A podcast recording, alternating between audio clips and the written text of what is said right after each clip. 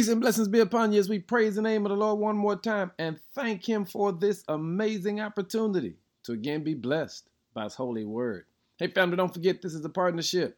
Help me spread the good news today by sharing this message with at least five people.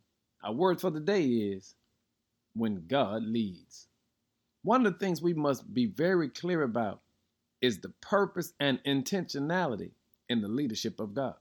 You see, when you hear his voice, it is because he recognizes the power in his voice. And the power in his voice positions us to be led by the nature of who he is. In Psalm 23, verse 2 says, He lets me rest in green meadows. He leads me beside peaceful streams. Did you hear that? He is so strategic that when he leads, he leads us to rest in places that are prosperous. Look at the text. He lets me rest in green pastures, green meadows. In other words, this is a fruitful and prosperous place.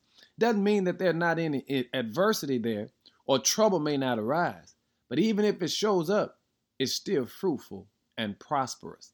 In other words, if it shows up, it's still going to bless you. And he leads me besides peaceful streams. In other words, because he's leading, I can be at peace. Notice the transition in the verse. I can rest and be at peace. Why? Because when God leads, he covers, he provides, he protects. And when we are in the position of being led by God, you are in the greatest position you could be in your whole life. And that is in the arms of the Lord. He lets me rest in green meadows. He leads me beside peaceful streams. When God leads, we are blessed. Give him glory, saints. In Jesus' name, amen.